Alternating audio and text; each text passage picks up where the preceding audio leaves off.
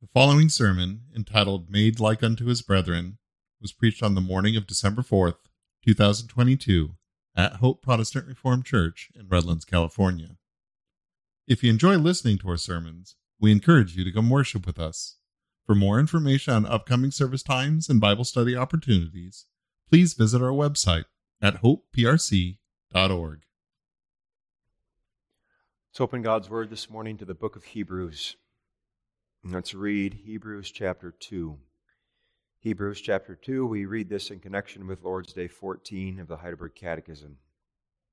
Therefore, we ought to give the more earnest heed to the things which we have heard, lest at any time we should let them slip. For if the word spoken by angels was steadfast, and every transgression and disobedience received a just recompense of reward, how shall we escape if we neglect so great salvation, which at the first began to be spoken by the Lord, and was confirmed unto us by them that heard him?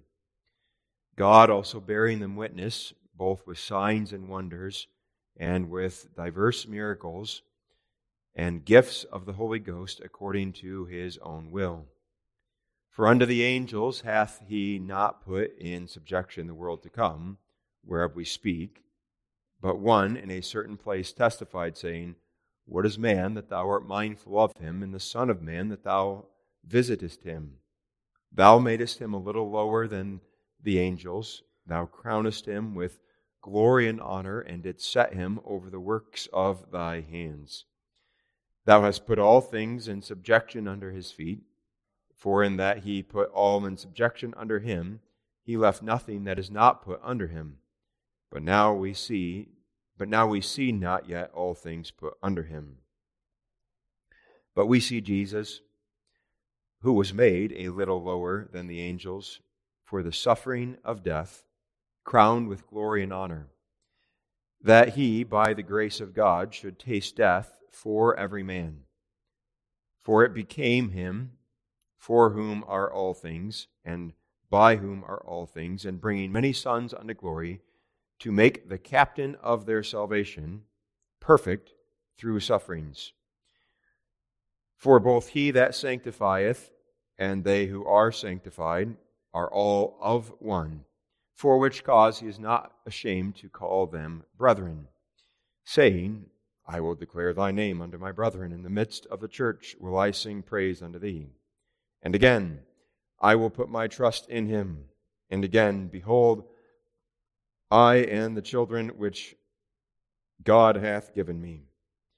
For as much then as children are partakers of flesh and blood, he also himself likewise took part of the same, that through death he might destroy him that had the power of death, that is, the devil, and deliver them who through fear of death were all their lifetime subject to bondage. For verily he took not on him the nature of angels, but he took on him the seed of Abraham.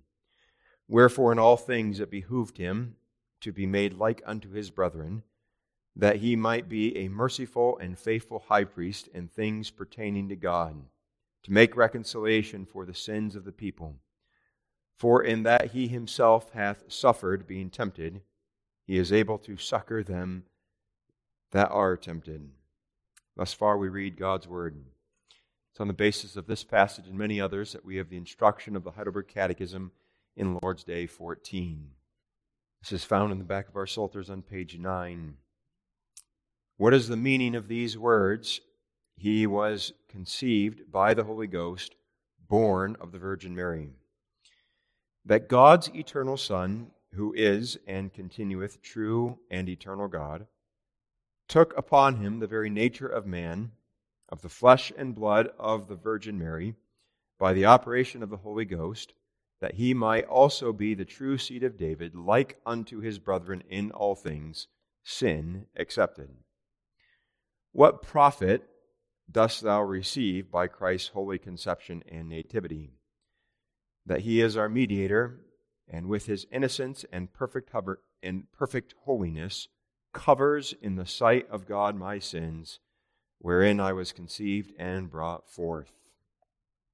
While reading a book of Christian poems some time ago, came across this quote from the Anglican preacher and poet of the 17th century named John Donne. He said in a poem, quote, "'Twas much that man was made like God before, but that God should be made like man much more. End quote. Let me read that again. Twas much that man was made like God before, but that God should be made like man much more. John Donne is making a comparison between two truths. On the one hand, there is the truth that man was created in the image of God. So that from a creaturely point of view, we have a likeness unto God as those who have been recreated in his image. And that's an astounding truth. That's much, recognizes this poet. But what is even more, what's even more astounding, more amazing, is that God should be made like man. And that's the truth. And that truth that he has in view is the truth of Jesus Christ being born, of the Son of God taking to himself our flesh and blood. These are both astounding truths, but at least in one man's mind, if you have to compare the two, well, it's truly amazing that man should be made like God in his image. It's even more astounding that God would become a man himself. And that's the truth that's on the foreground in this 14th Lord's Day of the Heidelberg Catechism. It's a truth that we are up to, and this is an important truth in light of what we've already seen in the Heidelberg Catechism. For the Heidelberg Catechism taught us back in Lord's Days 5 and 6 that the mediator we need must be both one who is very God and very man at the same time. Unless he has both of those things true about him at the same time, he cannot save us. Last time in Lord's Day 13, we saw that Jesus Christ is indeed God. That was a part of the truth that came out when we looked at those names only begotten Son and Lord, embedded in the truth that He is the only begotten Son, is that Jesus Christ is God. He possesses a divine nature. So now the Catechism has shown us, yes, this Jesus Christ is God. And now we need to see at the very same time, He is also a real and complete man. And that's the truth that comes out in this Lord's Day as it's taught clearly in the book of Hebrews, especially Hebrews chapter 2, which has that familiar language of Jesus Christ being made like unto his brethren. In all things, he became a man. So this morning, let's consider Lord's Day 14, using as our theme, made like unto his brethren. First, let's look at the meaning of this. Second, let's look at the, the wonder of this and see how truly amazing this is. And then third, the profit. Scripture teaches us that God the Son was made like unto us. He became a man. And this is what stands out in Hebrews chapter 2. This truth is taught as clearly here as anywhere else in all of Scripture. And we see this, for example, in verse 11.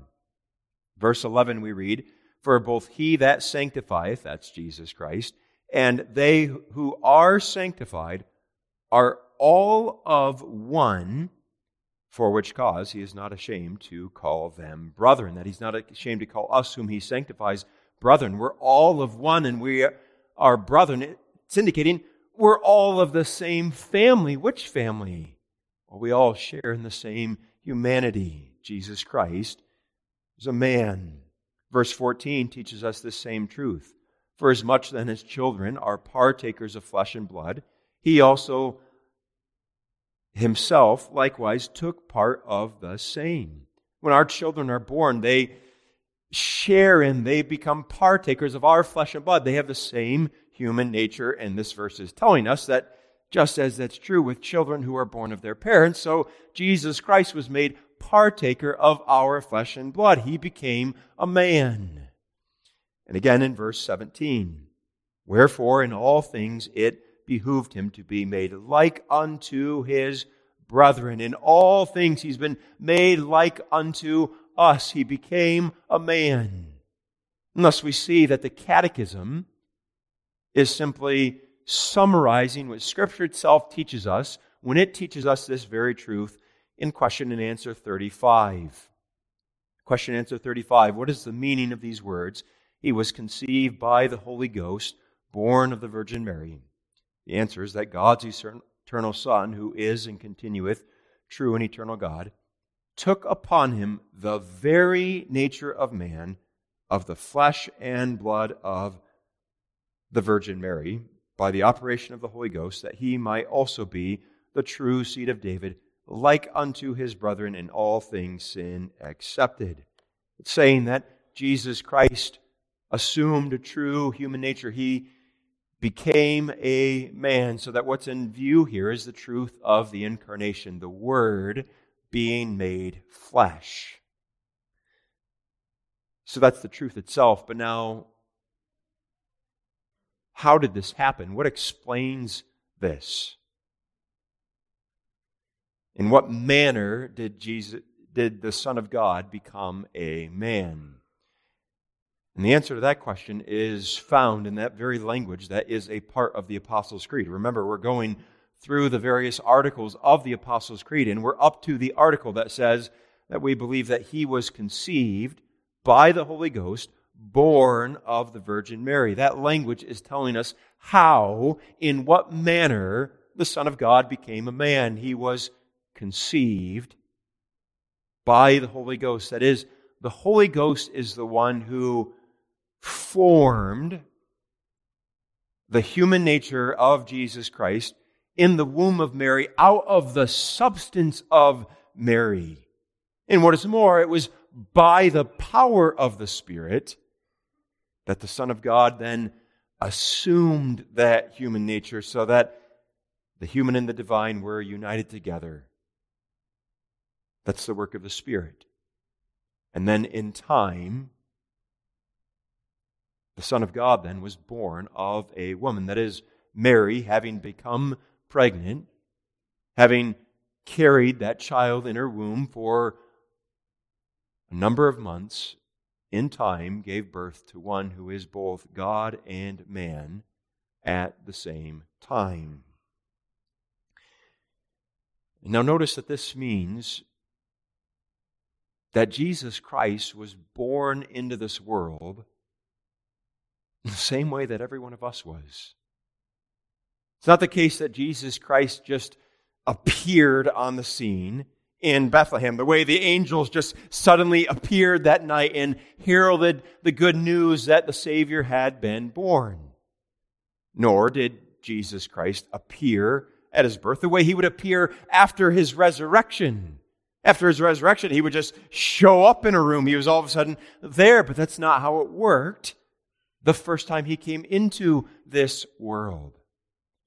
Nor is it the case that his humanity was formed up in heaven, and then having had his humanity formed in heaven, he then came down into this world. That's how he'll come again the second time as a real man already, but the first time he comes by being conceived in the womb of the Virgin Mary and being born like every other single child.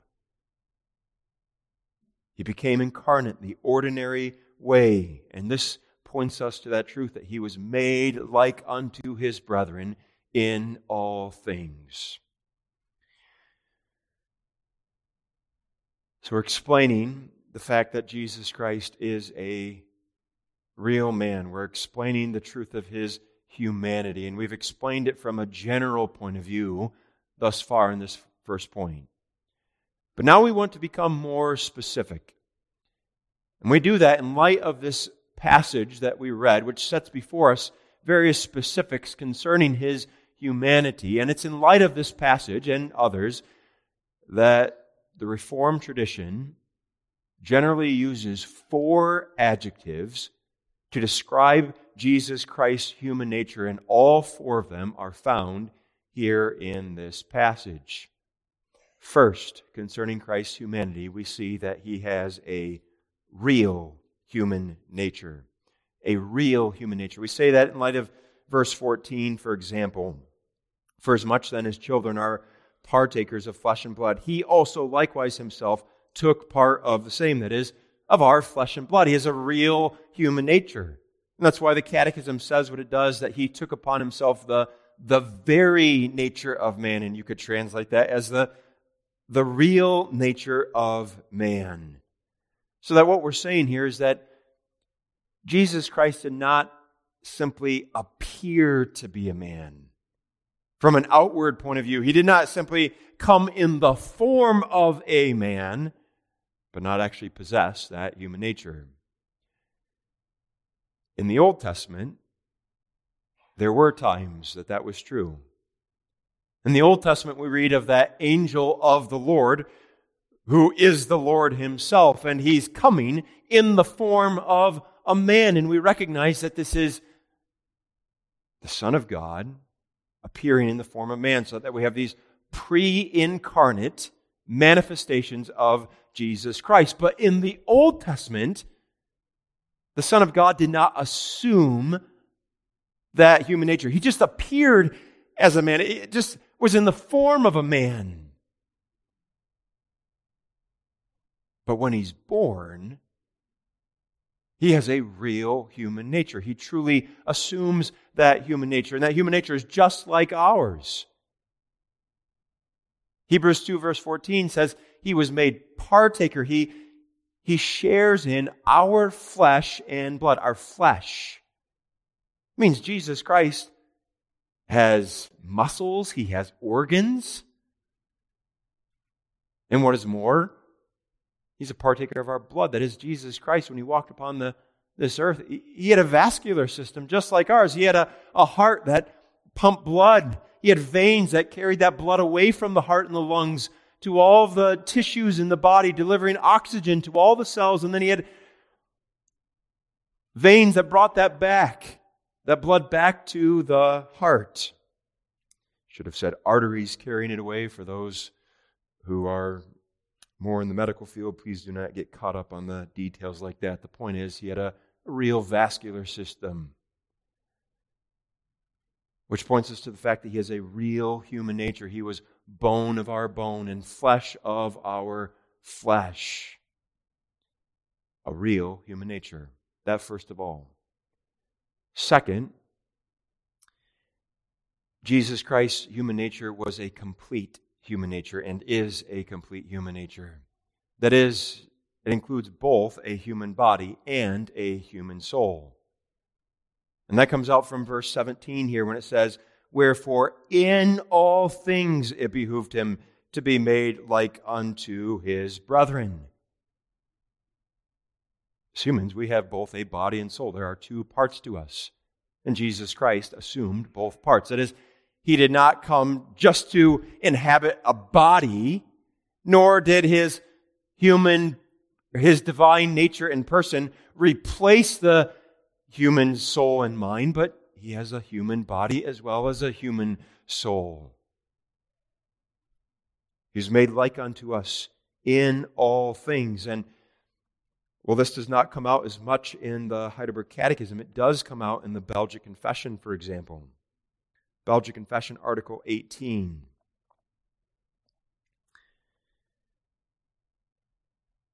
The very end, this concerns the incarnation of Jesus Christ. We read, and did not only assume human nature as to the body, but also a true human soul, that he might be a real man. And then it goes on to explain the, the importance of this. For since the soul was lost as well as the body, it was necessary that he should take both upon him to save both. Because we fell, both body and soul, because both are subject to sin, he had to redeem both. He has a complete human nature. He has a body like ours, a nose, eyes, a mouth, ears, hands, arms, legs, feet, every part of our body, but then also is every part of the immaterial side of us, the, the mind, the soul, the, the will, the heart, from a spiritual point of view. He has a complete human nature. First, his human nature is real. Second, it's complete. Third, like us, his human nature is weakened. Weakened. He was subject to infirmities, is the idea. For verse 10 of the chapter we read says this For it became him for whom are all things, and by whom are all things, and bringing many sons unto glory, to make the captain of their salvation perfect through sufferings. Jesus Christ would suffer here below. And verse 18 adds, at the very adds that he suffered being tempted. And what this is teaching us is that Jesus Christ was subject to infirmities, so that it was not the case that he was given the same human nature that Adam had before the fall, but he's given a post fall human nature that's subject to infirmities. To put it differently, nor was Jesus Christ born as a prince in a palace who was so pampered his whole life that he really has no clue what real life is like. But he was given a weakened human nature and experienced all the the difficulties of living, living in this fallen world. So that, for example, Jesus Christ grew tired at times. For we read in Scripture about how he was walking through Samaria, and after a long day's journey, he has to sit down at Jacob's well, well because he is weary. What is more, Jesus Christ felt sorrow. For when his good friend Lazarus died, he wept outside the tomb. Jesus Christ could sweat. In fact, when he prayed in the Garden of Gethsemane, we read that the prospect of going to the cross was so ominous, it was looming so large before him that he sweat drops of blood. And Hebrews 5, verse 7 tells us that as he prayed there in the garden, it was with strong crying and tears. All of this points to the fact that he had a, a weakened human nature, subject to infirmities. So the Reformed tradition uses four adjectives to describe Christ's human nature. First, it was real. Second, complete. Third, weakened. And now, fourth, the Reformed tradition speaks of his human nature as a central human nature. And now, here, admittedly, the term is not as helpful but let's explain what's meant by it. That Jesus Christ has a central human nature means that he was born in the sphere of the covenant as the fulfillment of promise. Born in the sphere of the covenant as fulfillment of promise. And this comes out in Hebrews 2, verse 16, for example. For verily he took not on him the human nature of angels, but he took on him the seed of Abraham. He was born from the line of Abraham, as the book of Galatians makes even more explicit. And elsewhere, Scripture teaches us that he's the, the promised son of David. And the Heidelberg Catechism picks up on that, for example, when it says that he might be also the true seed of David. And what this is saying is that Jesus Christ is a part of that promised line. He, he was not born of the descendants of Cain, but of Seth. He was not born among the sons of Ham or Japheth, but among the children of Shem. He's not a descendant of Esau, but of Jacob. He's a part of that covenantal line running through the whole of the Old Testament. And in that connection, he was born into the sphere of the covenant, into the church community. Jesus Christ was not born a Philistine. He was not born an Assyrian or a, a Babylonian or a Persian or a Roman. He was born a, a Jew, an Israelite. And what is more, he was born right there in the promised land, not in some faraway land, not in modern day China or Russia or America, but within the promised land. And all this shows us that he has a central human nature. He was born into the sphere of the covenant, made like unto us in that respect too. And he was born as the fulfillment of promise. He is the promised seed of the woman, the seed of Abraham, the son of David, which is to say, he is the fulfillment of the covenant. For he truly is God with us. And because he is, in fact, God with us, we see the wonder of this. We've looked at the meaning that Christ was made like unto his brethren, and now we need to see how glorious, how astonishing this truth is. And the wonder is really twofold. First, the wonder is that in Jesus Christ we have, therefore, one who is both God and man at the same time. And the Heidelberg Catechism has now shown that both are true, and they're both true at the same time. Comes out from question answer 35. Notice the starting point of question answer 35 that God's eternal Son, who is and continueth true eternal God, took upon him the very nature of man. It's saying that when Jesus Christ, when the Son of God became a man, he did not lay aside his divinity. We have the God's eternal Son who is and continueth true and eternal God. He's still God. His deity is in no way diminished. But now he's taken upon himself the very nature of man. He became a man. And this too is the teaching of Scripture.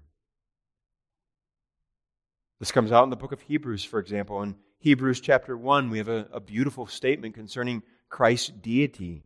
Verse 3 Who being the brightness of his glory and the express image of his person, upholding all things by the word of his power, when he had by himself purged our sins, sat down on the right hand of the majesty on high. It's saying that this Jesus Christ, he is God. He's the the brightness of his glory, the express image of his person. So at the very beginning of the book of Hebrews, there's a clear testimony to Christ's deity. And then in the very next chapter, without any sort of contradiction,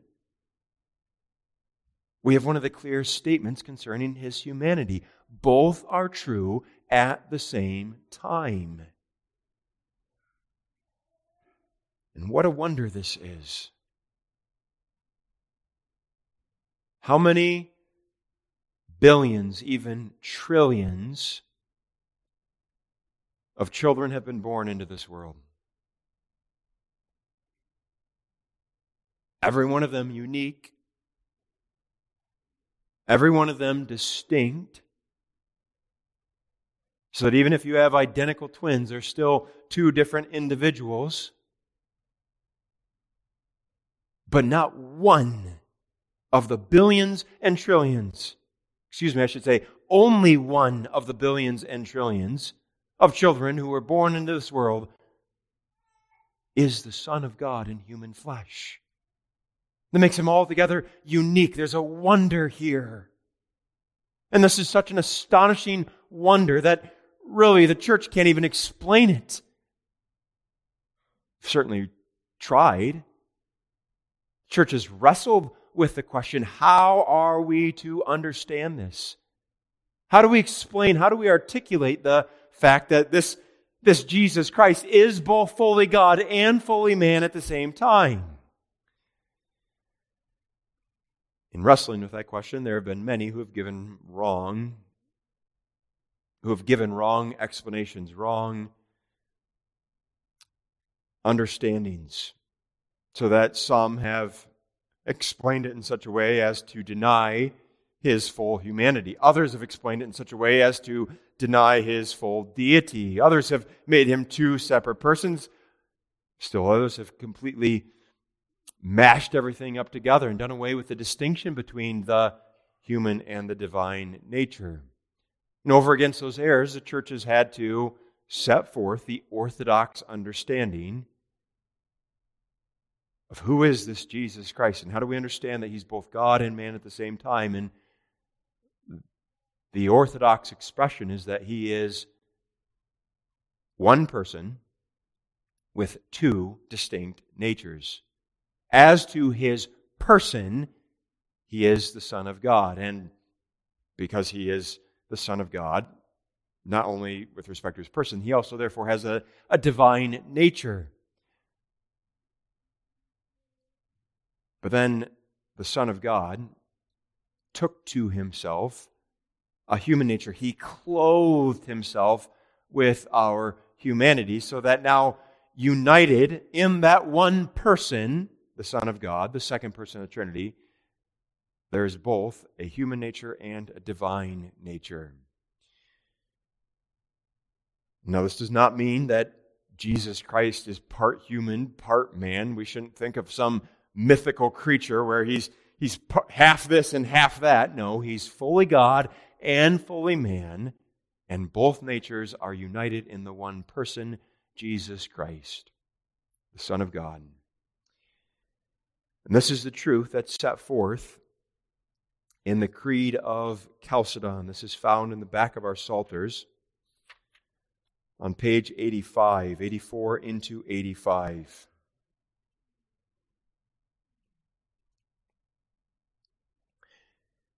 This is the outstanding statement concerning Jesus Christ, teaching the unity of the divine person and the union and distinction of the divine and human natures of Christ. And we re- confess and believe this. We then, following the Holy Fathers, all with one consent, teach men to confess one and the same Son, our Lord Jesus Christ, the same perfect in Godhead and also perfect in manhood truly God and truly man, of a rational soul and body, coessential with the Father according to the Godhead, and consubstantial with us according to the manhood.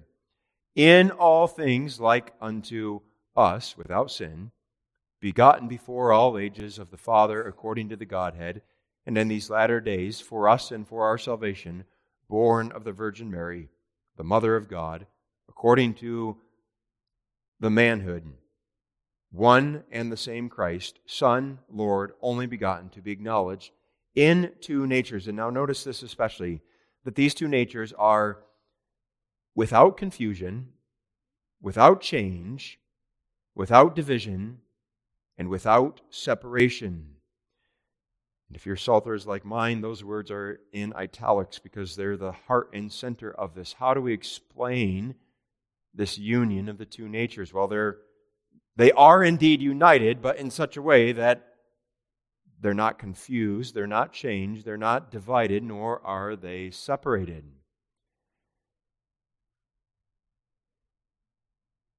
And notice that the best that the church can do is put it in the negative.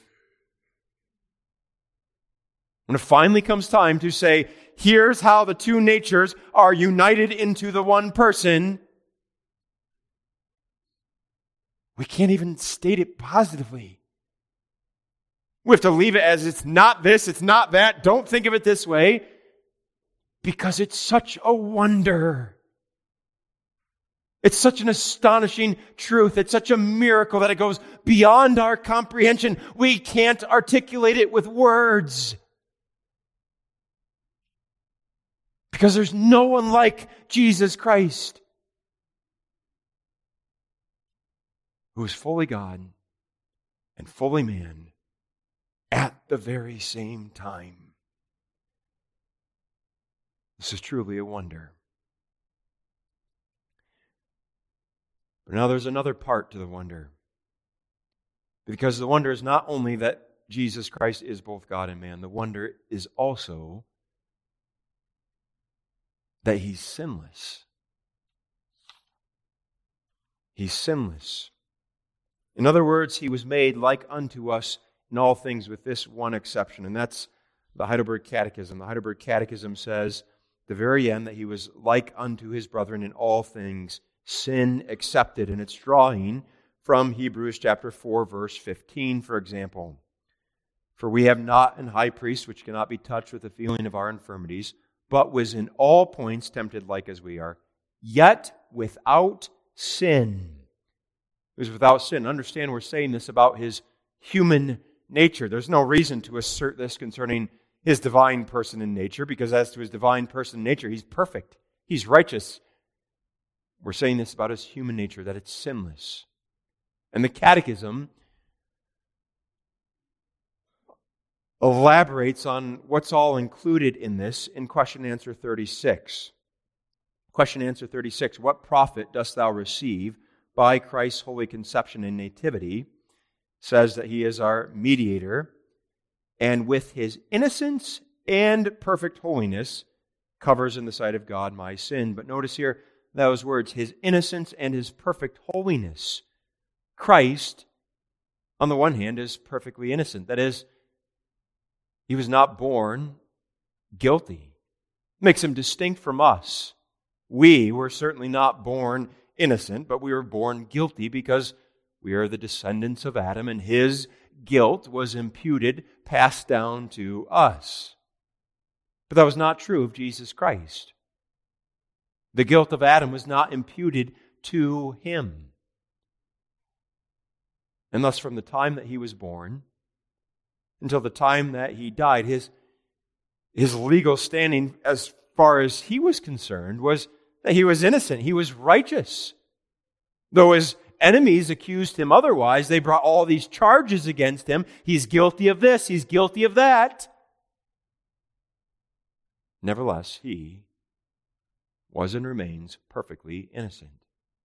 The Catechism says not only that he was perfectly innocent, but in addition, it speaks of his perfect holiness, his perfect holiness. And really, we can divide this into two things because his perfect holiness includes the fact that he was not born with a corrupt or depraved nature. And again, that makes him distinct from us because we were born with a depraved nature. Catechism has that in view when it speaks of the fact that I was conceived and brought forth in sin I was born with an old man of sin. So there's a part of me that still hates God, still hates the neighbor, that's inclined to all evil. That was not true of Jesus Christ. Jesus Christ did not have an old man of sin with him. He didn't have this part of him that was bent on sin. Never once could Jesus Christ say, The evil that I would not, that I do, but the good that I would, that I, that I don't do. He didn't have that struggle because he did not have a corrupt nature. That's a part of his perfect holiness, no depraved nature. But a part of his perfect holiness is also that he never actually sinned. Not once. And again, this makes him distinct from us. Because when the devil comes tempting us, we often give in. When the devil whispers his lies into our ears, so often we believe those lies. When he sets out his, his traps, we become ensnared. But not so with Jesus Christ. He was tempted. Scripture itself, Hebrews 2, verse 18 says that he himself hath suffered being tempted, and that the the devil presented the allure of sin. The devil tried to get him to sin. But Jesus Christ always resisted. He's perfectly holy. So he is made like unto us in all things, but with this exception, without sin. Now, how is that possible?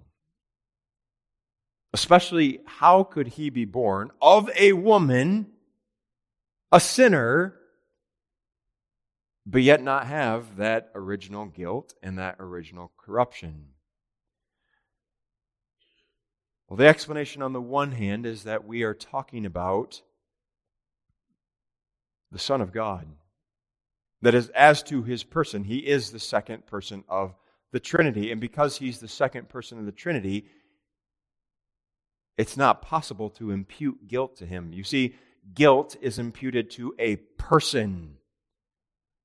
If one of us was convicted of some crime, the judge would not declare, I find your hands guilty. But he would say, I find you guilty. Guilt is imputed to one's person. And as to his person, Jesus Christ is the Son of God. He's perfect. He's holy. He's righteous. You can't impute guilt to him. It's impossible. So that explains why there's no original guilt in Jesus Christ. But now, what about original corruption? Why no depraved nature? The explanation there is because of the work of the Holy Spirit in his conception. For a part of that work was not just forming Christ's humanity out of the substance of Mary, but also shielding that humanity, as it were, from the corruption of Mary. For she did have a depraved nature. She too was a sinner, and that sinfulness would have been passed on otherwise, apart from the work of the Spirit, to filter out that corruption, if we can put it that way. He prevented the corrupt nature from being passed on to Jesus Christ. And he devoted, he consecrated Christ's humanity perfectly unto God. So that though Jesus Christ is a real, complete man, he's nevertheless sinless. And what a wonder that is. How amazing. And few people have expressed the wonder of this, in my mind, better than the Puritan theologian John Owen, whom I now paraphrase. This is a wonder that one was born perfectly sinless from the loins of a sinful man, born of a sinner, even after there had been no innocent flesh in the world for 4,000 or more years. Think of Christ's genealogy and all the names on that roll. You look at those names, and there's not one on there who is sinless. Every one of them is a sinner. And yet, when you get to Jesus Christ, you have the sinless one. And the fact that he's born of this sinful line, born of a sinner, and yet he himself is sinless is amazing. For as John Owen points out, it'd be one thing to find such a one as this growing up as a tender plant in paradise. That garden that God created in the beginning, where everything was perfect. If you find a perfect, sinless individual there, well, that makes sense because God created all things good. But that's not where we find Jesus Christ. We find Jesus Christ coming from the line of David, sprouting from that, that stump of Jesse.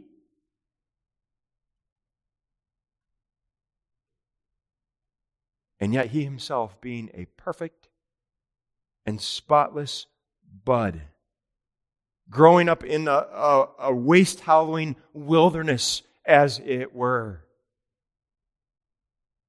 It's a wonder that his human nature was derived from a human nature that was not only guilty, but accursed, not only corrupt, but full of sin, unclean, and yet he himself is not defiled. He himself is entirely sinless. This is a wonder. Especially because this means he's able to sanctify us. That's the connection to Hebrews 2, verse 11. Both he that sanctifieth and they who are sanctified are all of one. If Jesus Christ is going to sanctify us, make us pure, make us holy, make us clean, well, he himself must be free from every stain, free from every imperfection, every spot, every blemish. And he was perfectly sinless. And oh, how profitable this is for us. Oh, how beneficial this is for us. And that's what question answer 36 especially teaches us. What, is, what profit dost thou receive by Christ's holy conception and nativity? That he is our mediator, and with his innocence and perfect holiness covers in the sight of God my sins, wherein I was conceived and brought forth. What's the profit? The profit is that he is therefore our Savior. And that as our Savior, he covers in the sight of God my sin. Or to use the language of Hebrews 2, verse 17, he makes reconciliation. Wherefore, in all things it behooved him to be made like unto his brethren, that he might be a merciful and faithful high priest in things pertaining to God to make reconciliation for the sins of the people. And you understand, he cannot do that unless he is a real man. That's what Hebrews 2, verse 17 is telling us. Wherefore, in all things, it behooved him. It was necessary to be made like unto his brothers. It has to be this way. Otherwise, he cannot make reconciliation. Because remember, the wages of sin is death, and it was man who sinned. It was man who, by his sin, therefore, earned the penalty of death, and therefore, it must be someone who is a man that pays the debt for that sin. If he's not a real man, he cannot save us. And what this reminds us, therefore, is that he became a man with a view to our salvation, that he might pay the debt. In other words, he became a man, he was born a man, so that he could die as a man. There's a connection between his saving work on the cross and his incarnation. The two go hand in hand, even as we find here in this chapter. Because by now you're convinced, yes, Hebrews 2 tells us all about Christ's humanity. But did you notice what else it tells us all about? His suffering and death. Because the two truths go together. tells us about that in verse 9. But we see Jesus, who was made a little lower than the angels, for the suffering of death. And then later on, that he should taste death for every man. Why is he born of a woman? So that he can die. Same thing in verse 14.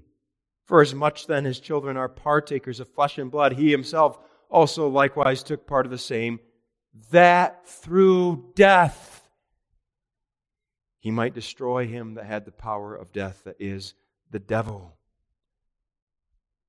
the purpose of the Son of God being born, clothing himself in his humanity, was so that he could die as a man. It was with a view to his saving work. For it was not by becoming a man that he covered our sins. The incarnation itself is not the covering, but it's by his death at the cross of Calvary. And because he was so born and because he so died, the profit for us is that he has now reconciled us back to our God. Our sins are covered, to use the language of the Catechism, covered in the sight of God. They're gone. When God looks upon us, He doesn't see us in our sin, but He sees us as those who are in Jesus Christ. That, first of all, is the profit, the benefit of Christ's conception and nativity. But now there's a second benefit for us that comes out, especially in the book of Hebrews, and that's the fact that Jesus Christ is now able to sympathize with us, his people. He's a sympathetic Savior. Hebrews 2, verse 17 says that he was made like unto his brethren, that he might be a merciful and faithful high priest. He's compassionate. He takes pity upon us, and this is even more explicit in Hebrews 4, verse 15. For we have not an high priest which cannot be touched with the feeling of our infirmities, but was in all points tempted like as we are. Notice there's a double negative there. We have not an high priest which cannot be touched with the feeling of our infirmities. In other words, he is able to be touched. And in fact, by putting it with a double negative, the Spirit is strengthening the positive. He's able to be touched. And the idea of that expression is that he's able to sympathize. He's a sympathetic Savior. And he's able to sympathize because he's experienced every imaginable infirmity. What did Jesus Christ not experience while on this earth? For as verse 18 teaches us, he was tempted. He knows more fully than we do what it is to have the devil whispering in his ear, trying to draw him astray. Jesus Christ knows what it is to be tired. Whether that's on account of a long day of walking or whether that's on account of a long day of work. Staying up late to help other people. and then getting up before the crack of dawn to have your own personal private devotions and prayer with God. Jesus Christ knows what it is to experience grief. For as we pointed out, he shed tears outside the grave of a loved one.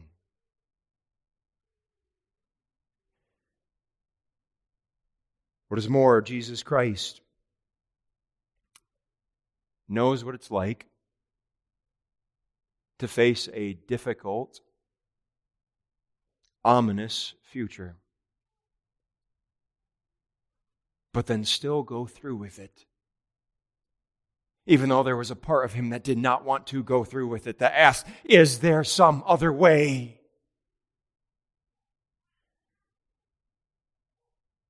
Jesus Christ knows what it is to have a friend turn on you whether it was having Simon Peter deny him or Judas Iscariot betray him. In that connection, he knows what it is to be alone, to have no one there with you in your hour of need. And even if they are physically present, they've fallen asleep. He knows lingering and excruciating pain from a physical point of view. For though we rightly emphasize the spiritual component of his suffering at the cross of Calvary, there was the physical. There was the pain of being beaten, of having a crown of thorns pressed into his head, of being scourged, of having nails driven through his hands and through his legs. Without any prospect of it letting up.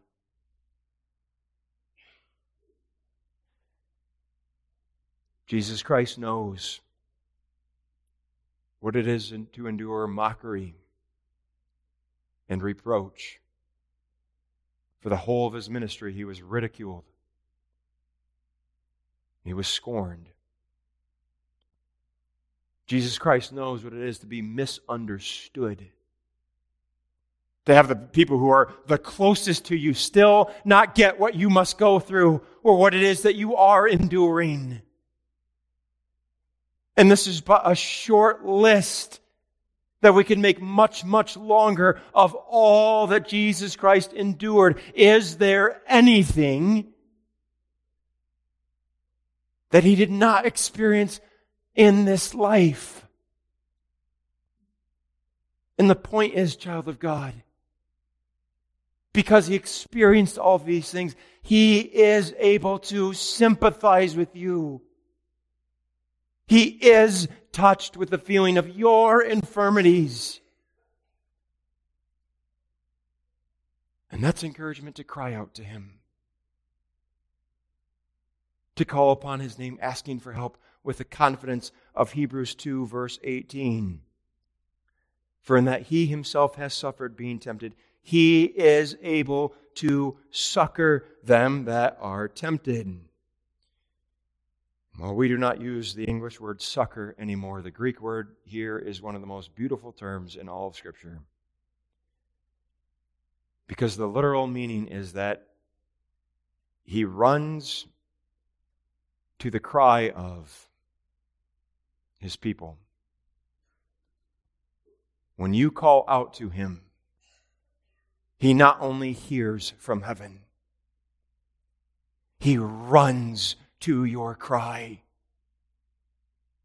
And it's not just that he comes, but he's able to help. Because that too is a, a part of the idea of that word succor. If we had a more colloquial wording here, a, a different translation, we would say he's able to help. He's able to give strength. Because that's what exactly what Jesus Christ gives to us. He gives to us the strength we need in the difficulties, the trials, and the hardships that we experience. And so, whatever your need is this morning, cry out to Him who was made like unto his brethren in all things, sin excepted, because he is our sympathetic Savior. Amen. Father, we thank thee for our Savior Jesus Christ. Comfort us with this word by applying it to our hearts. Hear this prayer for Jesus' sake. Amen.